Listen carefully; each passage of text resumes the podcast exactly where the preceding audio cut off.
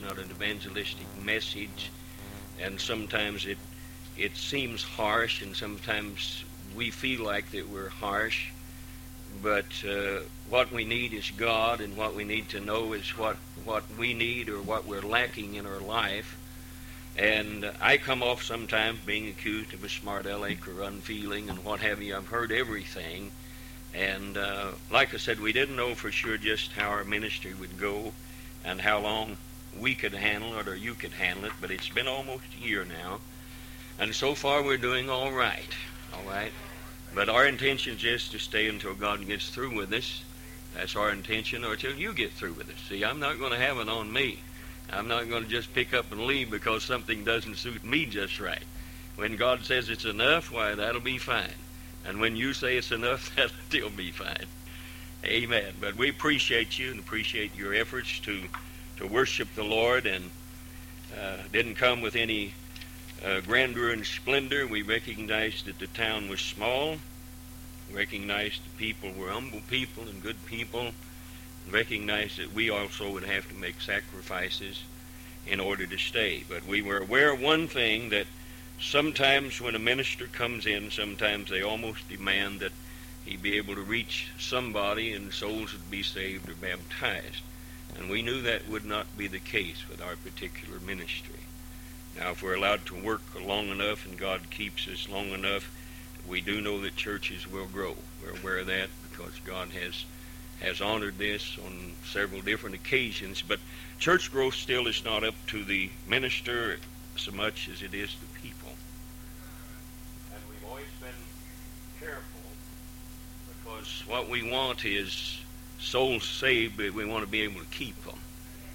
And that's what's necessary. There, a lot of times there's people come in, the Word of God is preached, and people are pricked in their hearts, and they come in and they last a few months and then they're gone. Now, a fault of this lies a lot of places, perhaps on the pastor some, perhaps on the church some, and on the people some. But if the church is mature, if it's out of its own selfishness, if divisions is put behind us and fault finding is is uh, alien to us, then we're ready for children to be born into the kingdom of God, and they'll be healthy children when they're born. And not only will they be healthy, but the mother, which is the church, will be a healthy mother will be able to feed them and sustain them. And I've said it often, and that's regardless of who stands behind the pulpit. That's regardless of who's here. The mother will be able to sustain her babies and take care of her babies. Now we've we've saw that. We've, like I said, labored in one place for almost 20 years, and the church is still going. You know, you'd think after I preached 20 years, if I left, the church would fall apart. The church is still going, and it's going good. That's because the mother is healthy and the babies are healthy.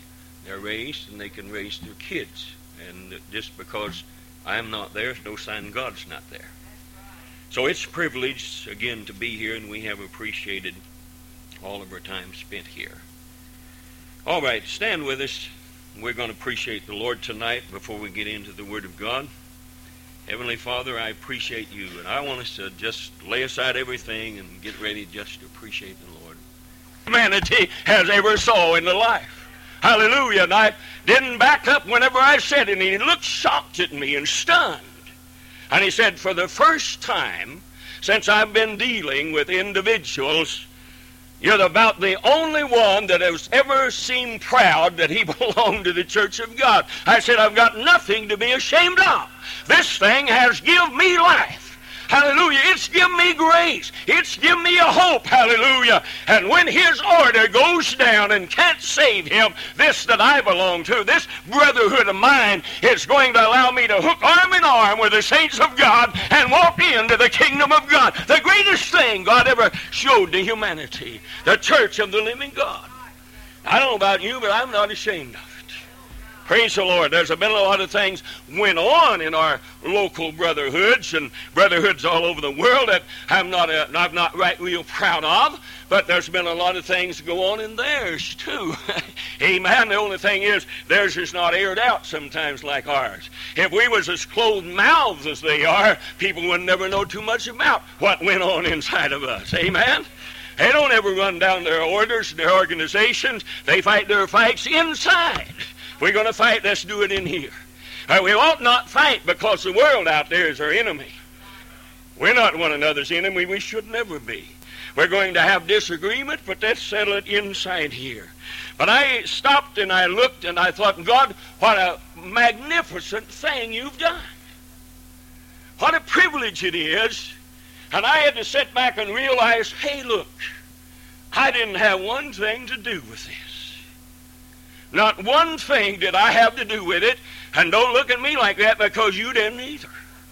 I mean, you had not one thing to do with that grand and glorious order that we are placed in. And I never cease to wonder that sinful, erring man has been allowed to have part in the life and work of the church of God on this earth. I thought, God, if you wanted to carry your message, if you wanted to reach the world, you had angels that could take the form of man and preach the gospel that you looked down upon erring, sinful humanity and saw him, and yet you picked him out and placed him in the glorious presence of you and made a church out of him. Hallelujah. And made a believing out of him and made a brotherhood out of that and set it square dab in the midst of the world and said to that church, You've got the answers to everything this world needs. Amen. He said that to us. And if you ever looked at that in spite of the weaknesses of the church, and the church does have weaknesses. As long as we're mortal and human, I suppose we'll have weaknesses. And this thing that we're in, the church of the living God, has been so exploited by its critics. I mean, things done by these other individuals would go unnoticed. And let these individuals who call themselves children of God walk a little bit wayward, and their critics see it. And they zero in on that. But in spite of that, God still moves in His church. Experiences of men that compared to the way the church has survived and grown into the powerful body that it has sometimes is just breathtaking.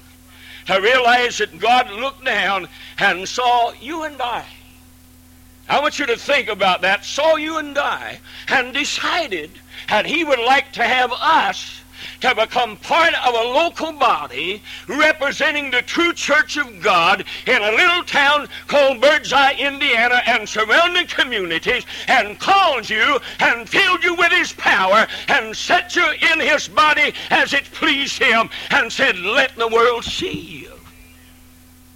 Let the world recognize who you are. That uh, Voltaire, which is a French individual, very avowed atheist, and we said this often, that said he would see this grand, glorious lady called the church, and her word destroyed. She wouldn't last a hundred years. That man's been in his grave for centuries, and God's church is still going on. Hallelujah. Said God's word would never last. I don't know if you recognize it or not, but the first Bible that was printed was printed on this man's printing press after he was dead. so you see what man is compared to what God is and his great greatness. Thing that, friend, this thing has been established and there's been danger in it all times.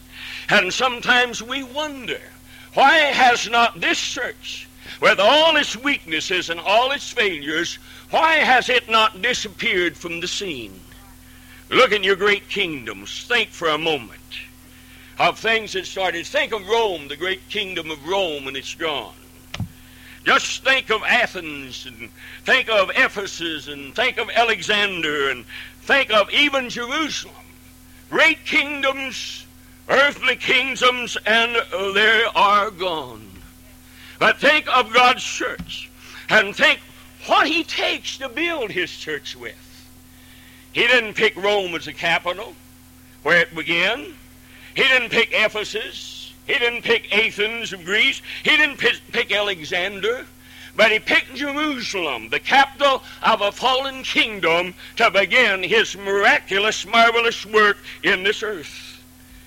And the Roman Empire, through its emperors for 300 years, tried to destroy this little babe, tried to wipe out this young church by its relentless persecutions and the more it persecuted God's children, the more it set them at naught in the world, the stronger their love grew, and more faithful they become to God, and more faithful to one another. The more he tried to destroy it, the greater it grew, because it was God's church. It was God's people. It was God's institution, and he didn't put it here to fail.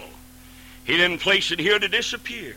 He placed it here to grow like a grain of mustard seed until it becomes a mountain that takes over this whole world, greater kingdom of God, until finally it grows and this whole world is enveloped by it. Started out with just a real tiny thing, and they tried to destroy it right in its infancy. You can read the persecutions they placed there by Nero, and uh, you can read Fox's Book of Martyrs, but I think one of the apostles said, but mightily grew the Word of God and prevailed. In other words, it's God's Word. It's got to go.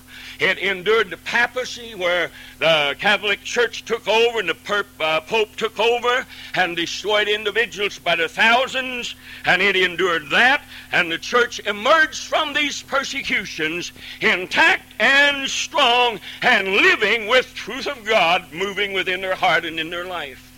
I don't know about you, but I want to stop long enough to just lift up my heart, my mind, my breath, my soul, and say, Thank God for the privilege of being in a brotherhood like this that's going to last for an eternity. The church of the living God. The one that God has set in motion, and every power of hell was against it, and still is, and yet it thrives. It lives. It grows. It breathes. It reaches souls by the thousands and by the millions. I want you to look and notice, think how the church has survived being broken into different denominations. Now, anytime anything else was splintered off, like the church is splintered off today, it would dissolve and it would die.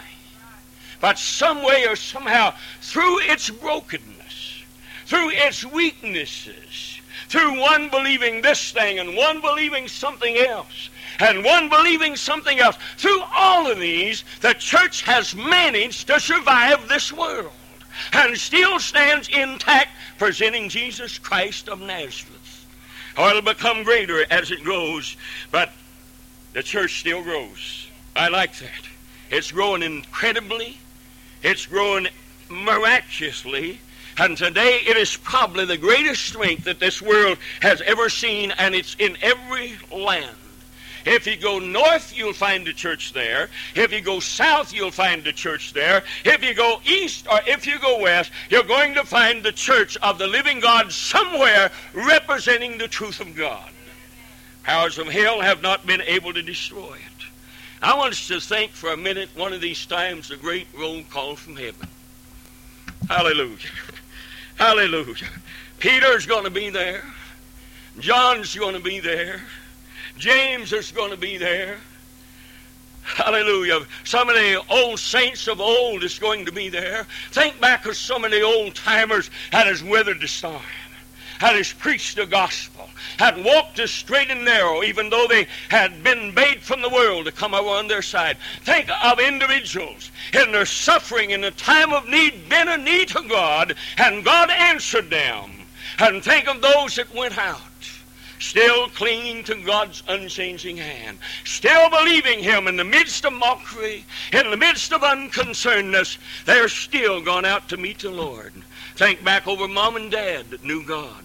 Think back over individuals that administered God's word at standing and will stand next to Peter, James, and John, and Paul, and Stephen, and all of those will be just as great in God's sight as they were because they labored in God's vineyard, in God's corner of that vineyard, and they prayed to God, and because of them, the church of God lived. Hallelujah. And it's alive tonight because of individuals that refused to bow knee to Baal have refused to let the world enter into their life, had kept the home fires burning, and in spite of our differences, in spite of the difficulties, in spite of, of all of that, think of what these individuals endured.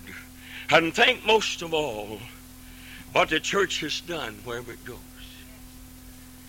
You see, governments sometimes take credit for a whole lot of things. But the church was the first one that started having schools. Almost the first ones and still in some lands that have built hospitals and libraries to enlighten the world and talking about the Bible that individuals ought to read it. It's been the first one that cared about little children, has cared about elderly people, has cared about the sick and the afflicted. It has taught and inspired men, women, boys, and girls to fight, to fight dirt and disease and ignorance and social injustices. In other words, you go to places like India and Haiti, and you'll find that the government has done nothing for them there.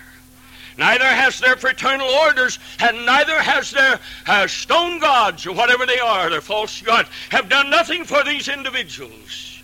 But along comes just a few individuals filled with God's power, representing God's church. It don't have to be thousands to be called God's church. He said, Where two or three are gathered together, there am I in the midst of them also and individuals that started. And we can think of that one uh, Barossa mission in India where one white lady from Mount Vernon, Indiana, went over there and started that little mission. She was the only one. And she finally found one Indian brother that believed like she did. And they together again to minister the love of God.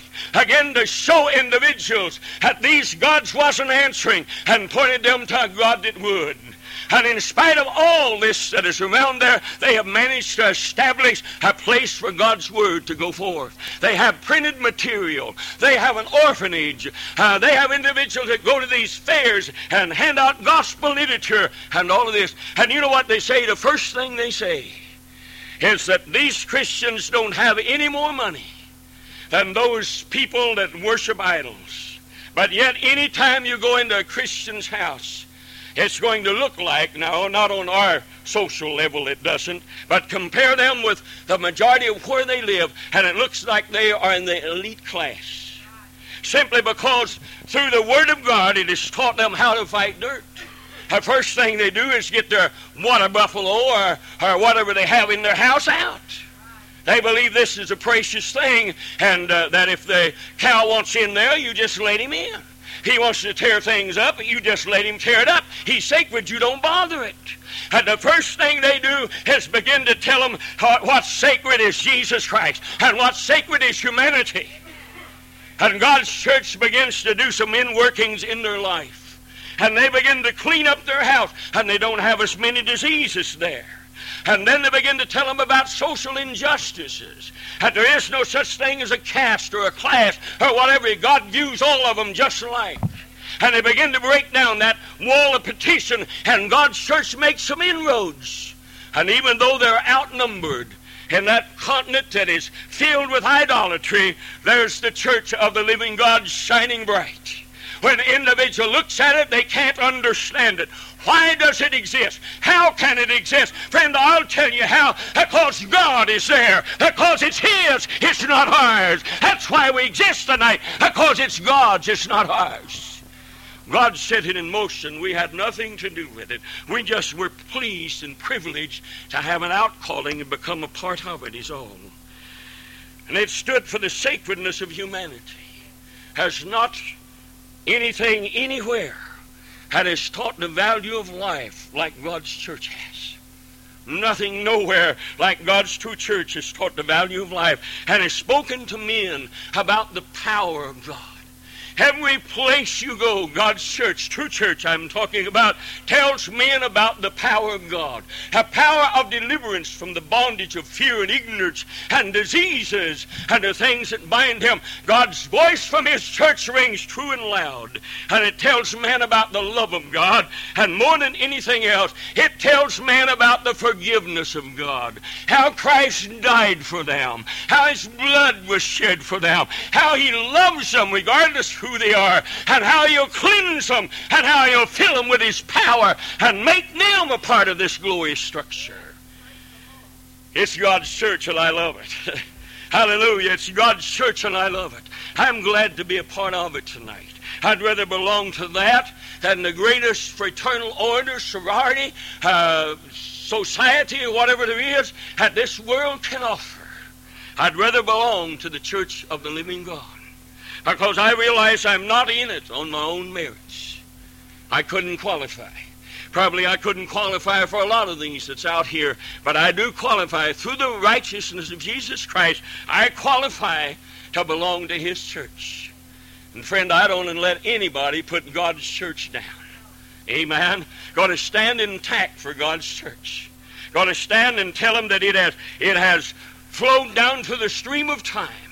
Water's been thrown on it. Fire's tried to burn it out. Wind and hail has tried to destroy it. Everything the devil could almost imagine to place against it, he has tried to destroy it, but it remains just like it always was, true and faithful to God, reaching humanity wherever they're at.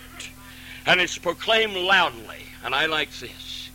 It's probably the only one that can make this claim of all the things these individuals claim, of all their, all their social life, all the attributes that they have, and all the gifts that they give to a lost and dying world, and all they furnish the individuals out here, all the social acclaim that they might have, there's one thing it cannot promise that the Church of God has a privilege to promise. And it still proclaims loudly that there's life beyond this veil of tears that there's life beyond the grave. Hallelujah. In other words, when they place an individual of theirs in the grave, they have all types of ceremonies. I've seen them, some of them are very sickening ceremonies. So imagine that they're going to put a man in the ground with no more hope than they gave him.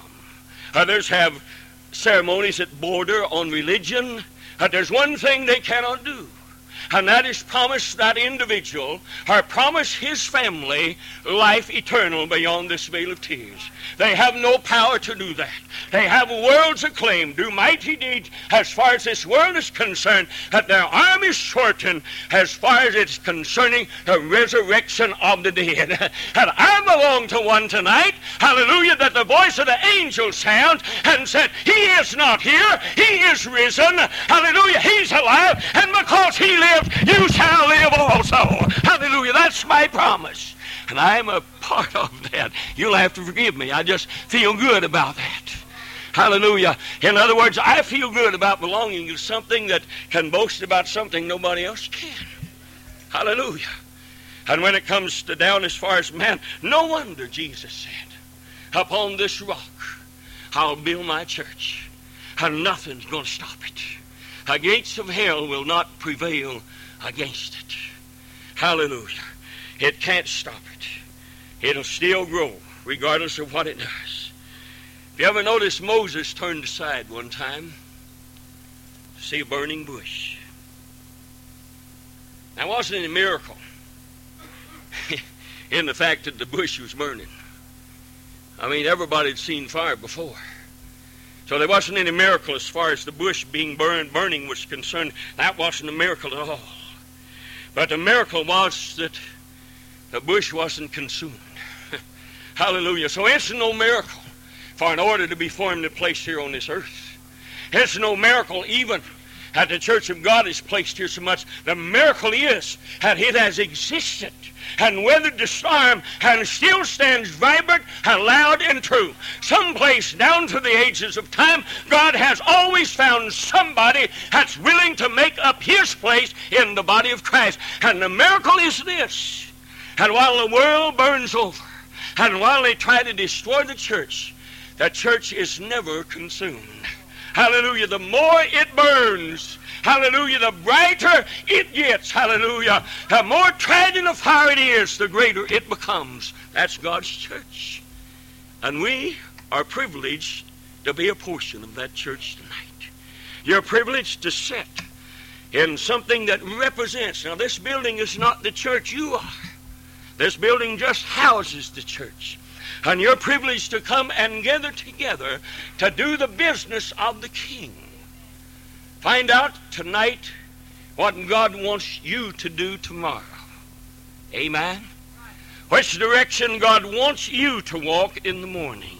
To find out as a body what more can we do to preserve souls and save their lives. What more can we do to set a light and let it burn so bright that the world will be able to see it and know that it's never going to be consumed.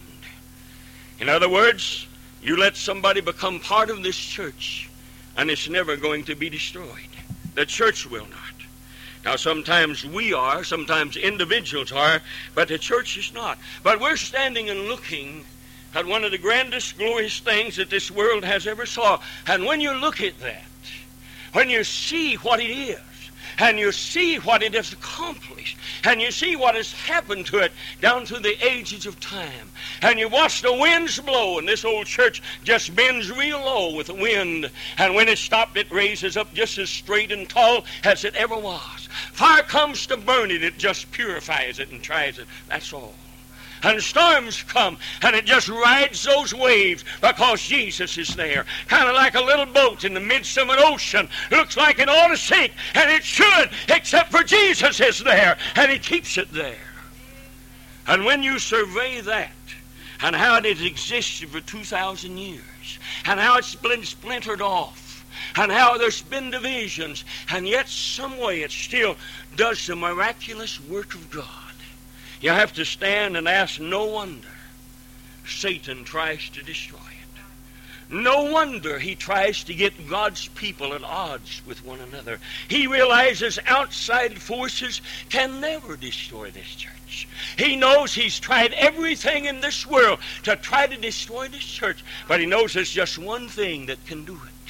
That's love dies for one another and disunity and divisions from the midst of a local body, and that will destroy it. In other words, to start is not a miracle, but to continue and to stand fast in the midst of persecution, that is the miracle. Hallelujah. That requires some moxie of our own some intestinal fortitude of our own to set our feet upon that rock where the church was builded and defy the powers of hell to move us from the presence of the living God, to weather the storm, to realize we're just picked out by the Lord and we belong to Him. To stand and to fight. That's the miracle. And to see the church standing in unity, fighting, remaining intact, true until Jesus comes. That's the miracle. That's the miracle. It's not a miracle that we're right here tonight. A miracle is where are we going to be when Jesus comes? How high are we going to lift up the banner and cry? Hallelujah, run in and say, I've got some sheaves, Lord, to present to you. I've got some souls that I have represented you to them. I want to present them to you. That's the miracle of God's church.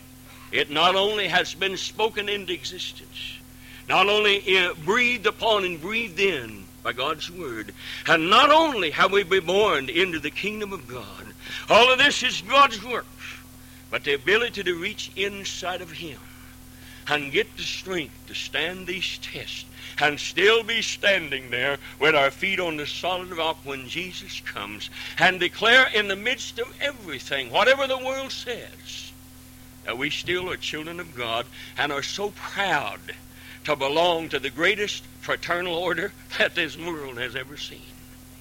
That's the miracle. And against all odds, the church pure and white. Hallelujah. I said pure and white.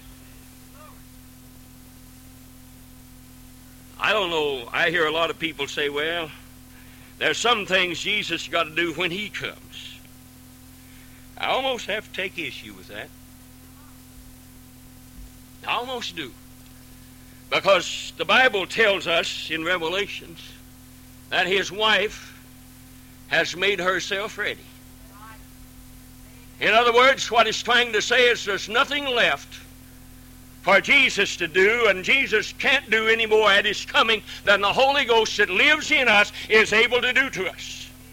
So if we're not ready to go when he comes, if we're not washed by the blood of the Lamb, cleansed in every sin, placed under the blood of the Lord Jesus Christ, and our lives without spot and wrinkle, when He comes, He'll not be able to do it for us.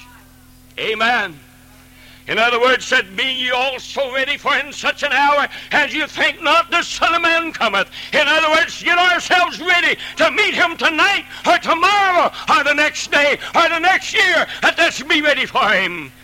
You say, friend, how can I do that? The same way you came to Jesus Christ the first time, presenting yourself in humility, feeling the blood of the Lord Jesus Christ cleanse you and sanctify you, and the power of the Holy Ghost come inside of you and make you holy. Friend, stay there with Him. I've often said this, I would like have everything under, under control bodily wise.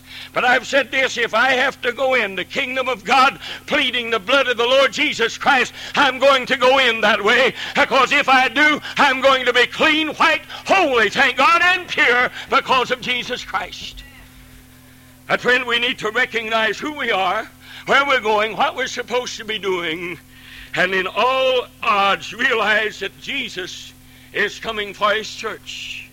And is coming for it pure and white washed in the blood of the Lord Jesus Christ, endued with the power of a holy God, and this church will remain intact, and it will remain true, hallelujah, until Jesus, hallelujah, until Jesus cups his nail scarred hand to his lips and leans over the battlement of heaven and cries to his people, Have faith in God, and sounds the trumpet and starts to descend, friend. This world will see the church of the living God intact, pure, white, and holy until we're caught up to meet him in the air.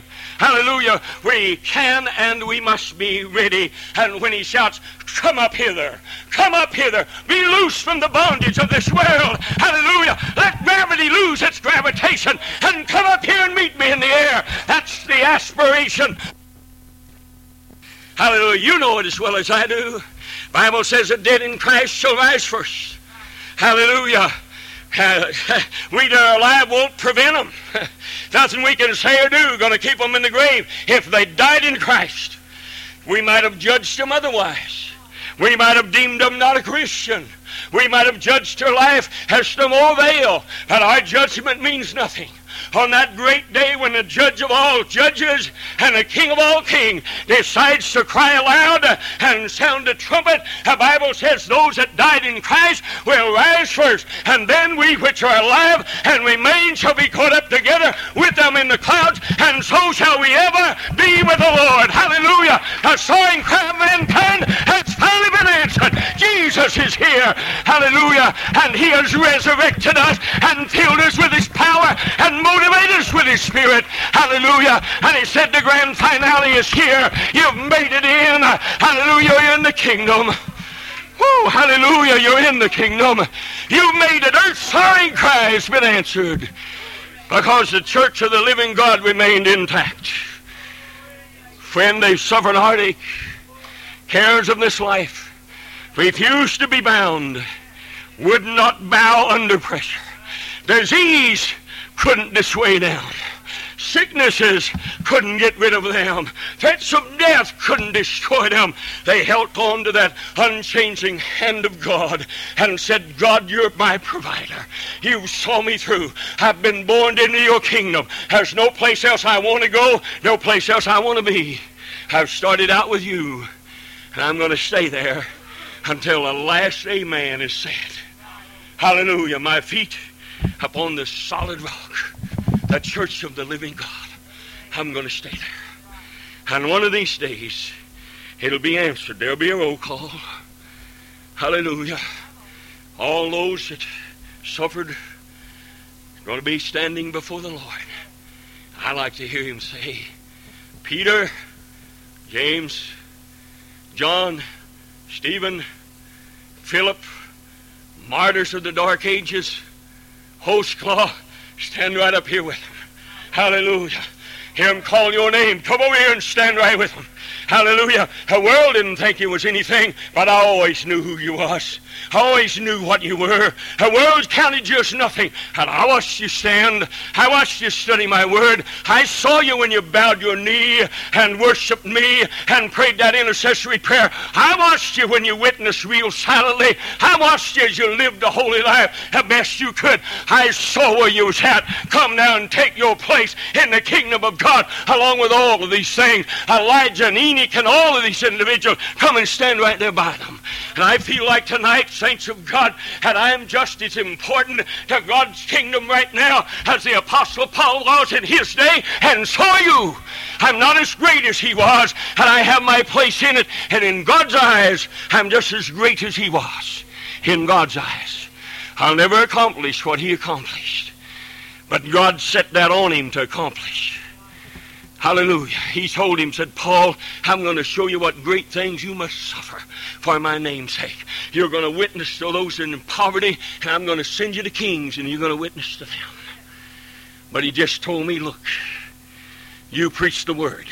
You be instant in season, out of season, reprove, rebuke, exhort with all long suffering and doctrine, for the time's going to come when they'll not endure sound doctrine, that they'll heap to themselves teachers having itching ears, turning their ears from truth unto fables. And he just said, Brother, you preach it anyway.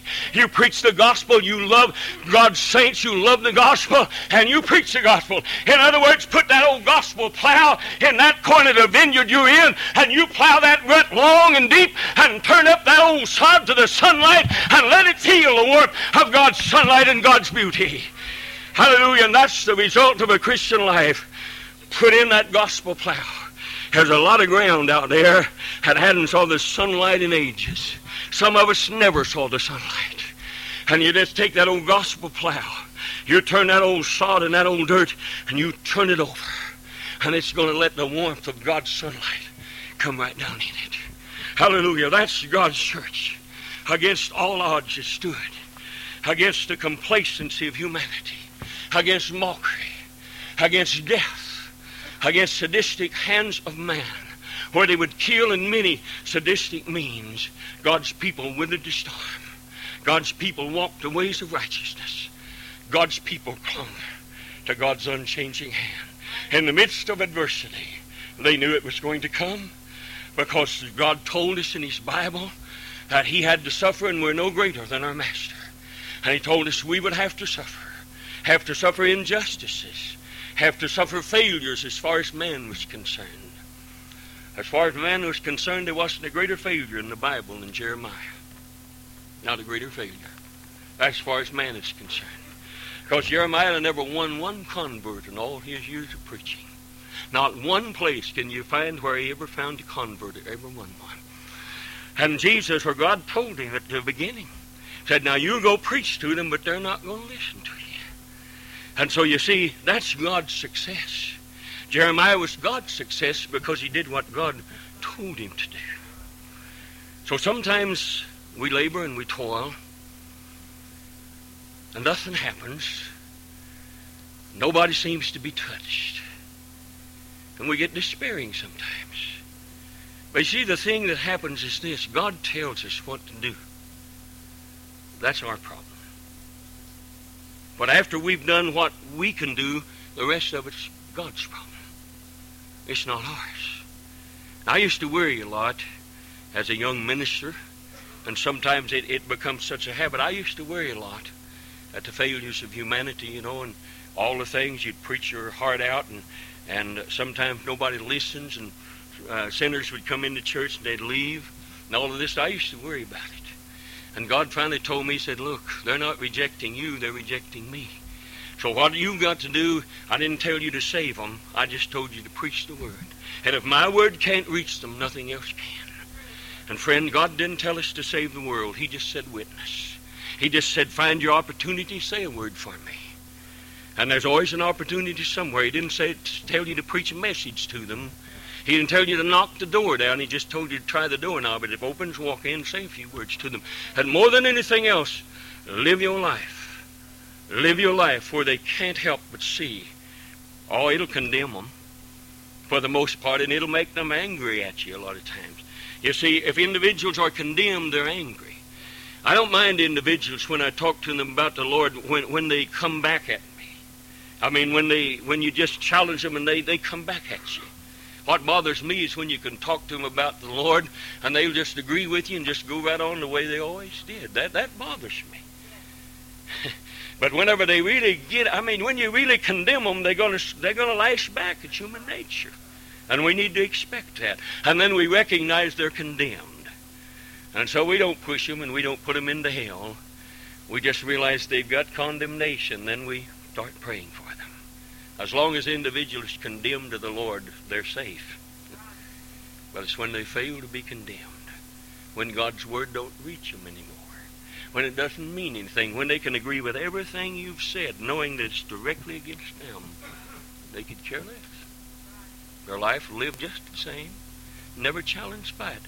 Then you're in trouble then you're in danger if not. The biblical term called reprobate.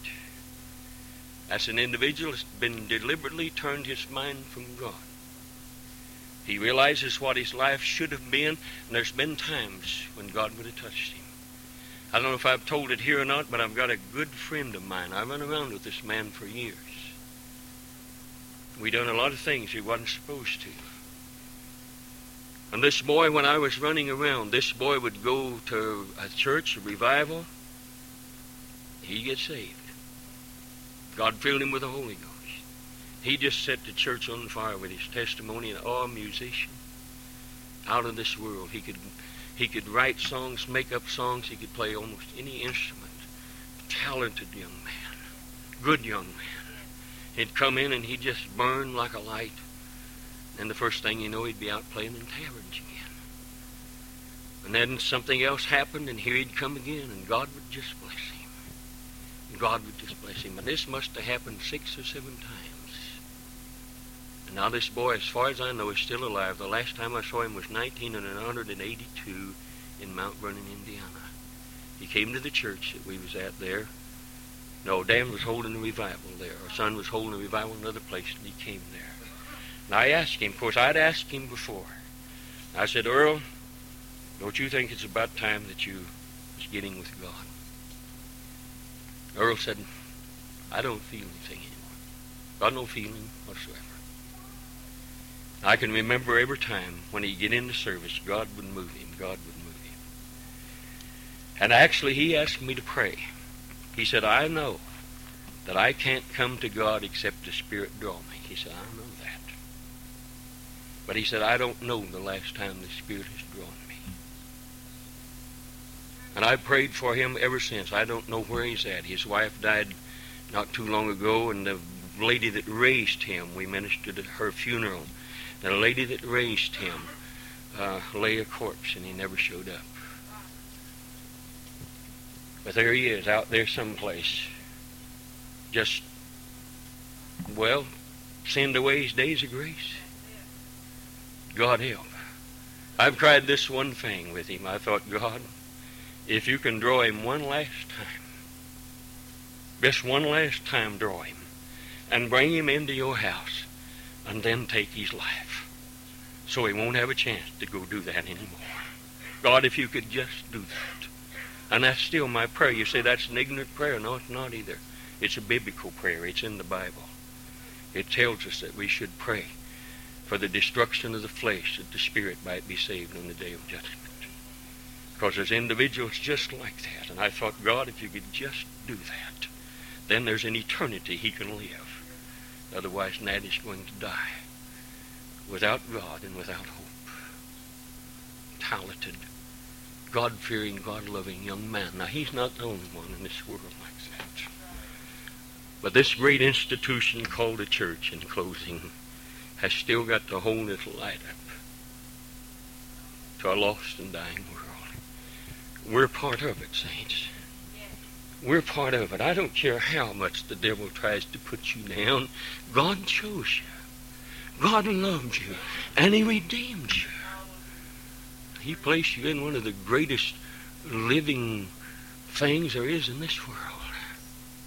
God's church. I appreciate it tonight.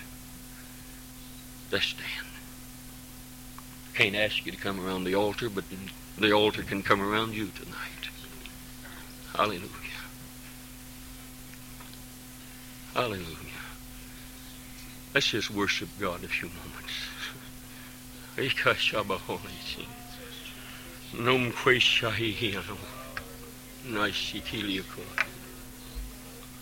Hallelujah. God, we love you tonight. Hallelujah. God, we love you tonight. Hallelujah. God, what a privilege it is, Father, to stand here with those that you have redeemed.